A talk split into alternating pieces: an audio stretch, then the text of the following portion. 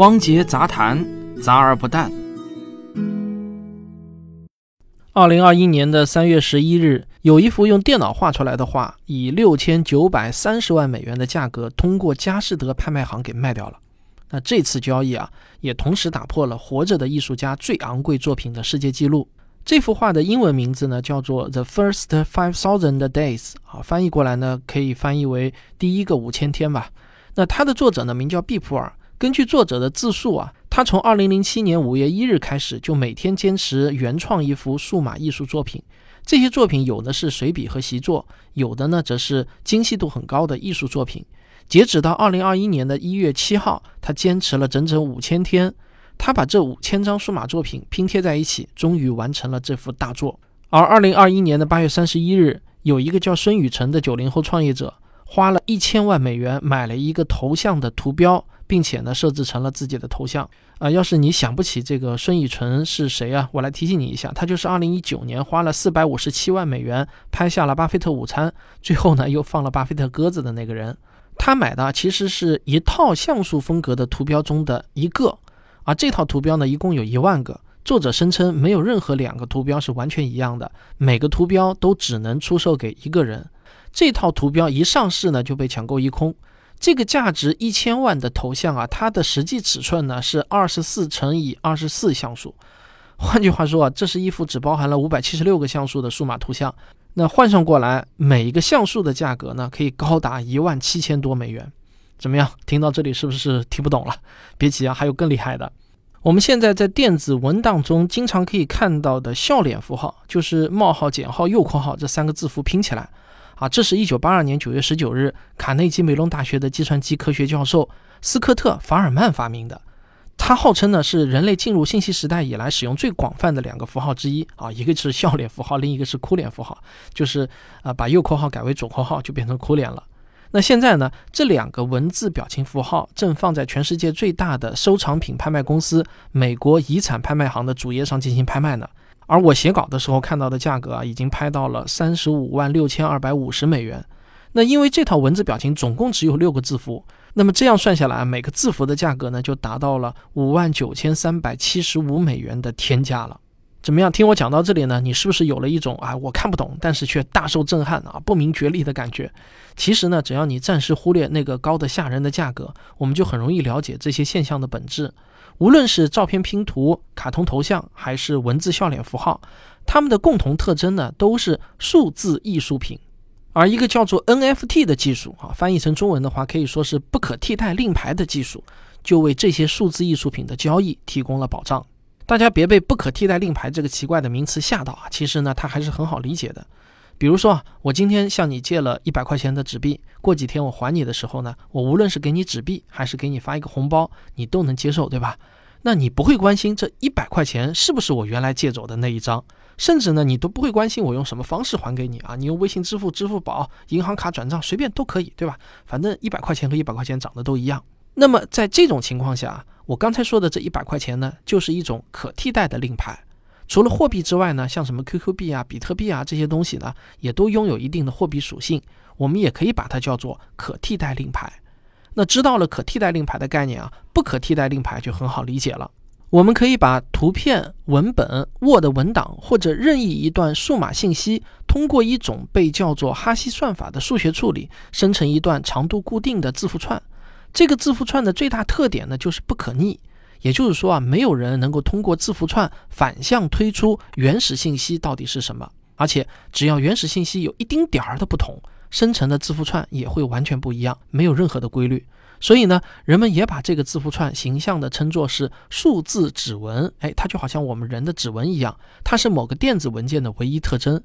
当我们把数字指纹保存在区块链上，并同时附上拥有者的身份信息之后，就产生了一个不可替代的令牌。这个呢就被简称为 NFT。抛开所有的技术细节不谈，你就把它理解为 NFT 啊，就是一个证明自己拥有某个电子文件的证书，而且这个证书呢不可伪造、无法抵赖，大家都信就可以了。NFT 一定程度上呢确保了数码艺术品的唯一性，它让数码艺术品也具备了可交易、可收藏的属性。这正是你刚刚看到的那些天价数码艺术拍卖的技术基础。不过，不知道你有没有注意到，我刚刚说的一定程度上确保了数码艺术品的唯一性，而不是说绝对保证了数码艺术品的唯一性。难道说花了几千万美元还不能确切的获得一件数码艺术品的拥有权吗？很遗憾，确实不能，因为数码艺术品不同于传统艺术品的地方是它的可复制性。达芬奇创作了一幅蒙娜丽莎，那蒙娜丽莎确实呢就是世间唯一的，哪怕达芬奇亲自再画上一幅，那也只能是另一幅蒙娜丽莎而已。从物理上来说，这两幅画并不是一致的。但是作为数码艺术品而言呢，我们只能通过技术手段增加人们复制它的难度，却无法真正阻止复制的发生。如果有人获得了一份数字艺术品的副本，那么从本质上来讲啊，这份复制品与它的原版是没有任何差别的。NFT 技术并不能保证数字艺术品不被复制，它只能保证你是得到公认的作品拥有者。那么，抛开被复制不谈，NFT 技术是否可以保证自己是这件艺术品的唯一所有者呢？很遗憾，恐怕也不能，因为存在着漏洞。此话怎讲呢？前面我们说过啊，只要输入的数据存在一丁点儿的不同，哈希算法生成的数字指纹就会不一样。如果你在一篇文档的末尾加一个空格，或者呢，你把一张照片上的一个像素的颜色稍微改变那么一丁点儿，对于它的观看者来说啊，他们仍然是相同的文件和照片。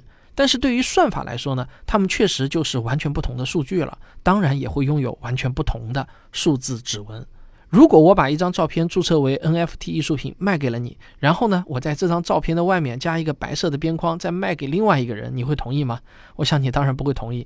但是从技术上来说啊，这两张照片的确就是两件不同的 NFT 艺术品了。所以呢，NFT 从技术原理上并不能避免一幅作品被反复的出售。真正能够保障买家权益的，还得是与作者的交易约定。大部分作者出于行业道德呢，一般都不会重复出售自己的作品。但是啊，也有例外。比如啊，我们一开始提到的《The First Five Thousand Days》的那个作者毕普尔，在他的作品天价成交之后啊，你猜他做了件什么事情？他立即就趁热打铁，把他的这幅画给裁成了一百零五个小块，然后呢，每一块都注册了一个 NFT 的艺术品，然后再分别拍卖。结果呢，居然每一个小块还都卖出了十几万美元的好价钱。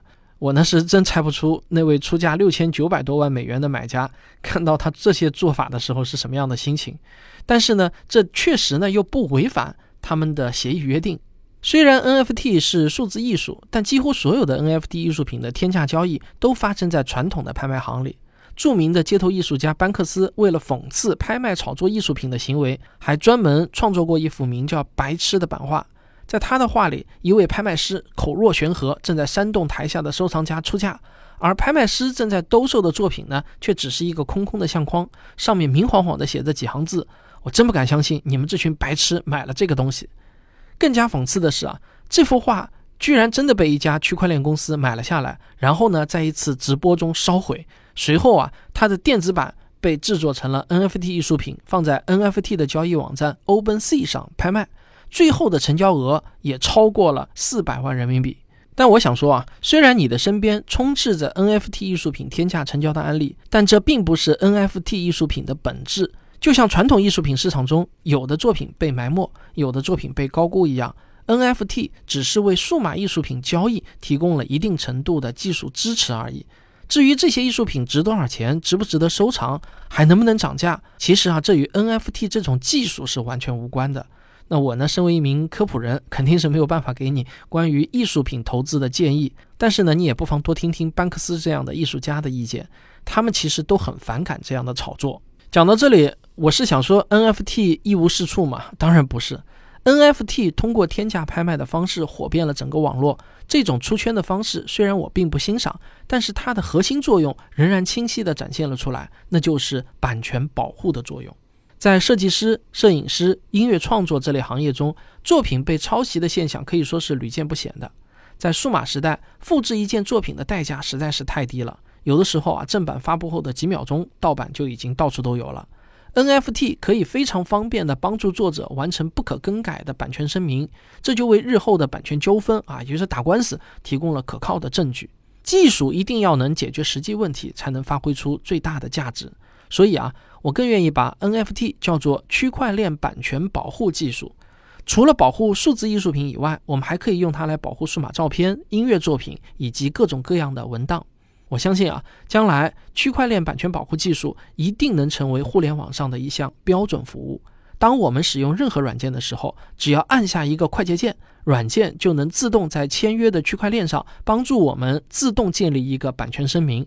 到时候啊，版权维权最困难的步骤，也就是收集证据这个步骤，将会变得非常的简单。至于未来的数字艺术品销售嘛，很可能与现在的模式完全不同。现在的 NFT 艺术品销售只是保证了买家当前艺术品的所有权，在未来，买卖双方可以在线创建一个基于区块链的合同，对艺术品的所有权、使用权以及原作者对该作品的改编权都进行详细的约定，让一份作品小修小改就能继续出售的情况，从技术上来保证不再发生。理论上来说啊，任何一家可以提供区块链服务的公司，都可以把你的作品变成一件数码艺术品。在这些提供 NFT 服务的平台里，有些呢是收费的，有些呢则是提供完全免费的服务。你甚至可以把同一件作品放在很多不同的平台上同时拍卖。这与你把一幅画可以同时放在淘宝和京东上销售是一个道理。我国呢，现在也有很多家区块链公司能够提供类似的服务。其中啊，蚂蚁集团的蚂蚁链是所有平台中最完善的一个。蚂蚁链也有专门针对数字艺术品的发售服务。杭州亚运会的数字火炬就是最近知名度很高的一件数字藏品。不过，蚂蚁链在九月二十四日也发出声明，坚决反对一切形式的数字藏品的炒作行为。他们说呢，会动用技术手段打击涉嫌网络欺诈的交易。这样的表态对于我国刚刚兴起的数字艺术品市场啊，应该是一件好事儿。一份由知识产权资产管理杂志发布的权威报告就显示，蚂蚁集团、平安保险以及腾讯公司申请的区块链相关专利分别是两千两百九十八项、一千七百四十八项和一千六百六十六项，占据了全球区块链专利申请的前三名。从专利申请量上可以看出，我国在利用区块链解决行业互信问题上已经取得了不错的成绩。但是值得担心的问题是啊，我国的区块链相关应用为了追求高效和高并发，全都偏重于那种中心化的部署，而像类似比特币这样高度去中心化的项目呢，几乎是一个也没有。高可靠性与高效率现在依然像是跷跷板的两头，去中心化水平的提高可以让数据被篡改的难度大大提升，但是呢，却必须承担效率降低的代价。而高度中心化的区块链损失的则是数据的可靠性。如果一个区块链系统只有一个节点，那么数据的安全性就会降低到与传统数据存储相差不多的水平了。目前，在可靠性和效率之间平衡和妥协，仍然是区块链企业需要面临的最大难题。根据我的预计呢，未来的区块链应用可能会根据实际应用进行细分。那些对数据安全要求很高的项目，可能会选择高度去中心化的部署方案；而那些必须支持高并发的项目，比如帮助设计师保存大量的版权信息，使用偏向中心化的部署方案，也是一个可选项。好，今天这期节目说了这么多呢，我其实只是需要你记住，NFT 啊，它其实呢是一项版权服务，它不是收藏品的代名词啊，大家不要用错这个词的含义。虽然那个让人一夜暴富的投资机会并不存在。但是，一个基于区块链的高度互信的互联网时代却正在向我们走来。好，这就是本期的汪杰杂谈，感谢您的收听，我们下期再会。我的新书《文明的火种》，人人都可以像科学家一样思考，已经在各大网络书店全面上市了。这是我过去几年中所有阐述科学精神和科学思维的文章精选集。有些话，如果你自己无法开口对亲朋好友说，就可以赠送我这本书，你懂的。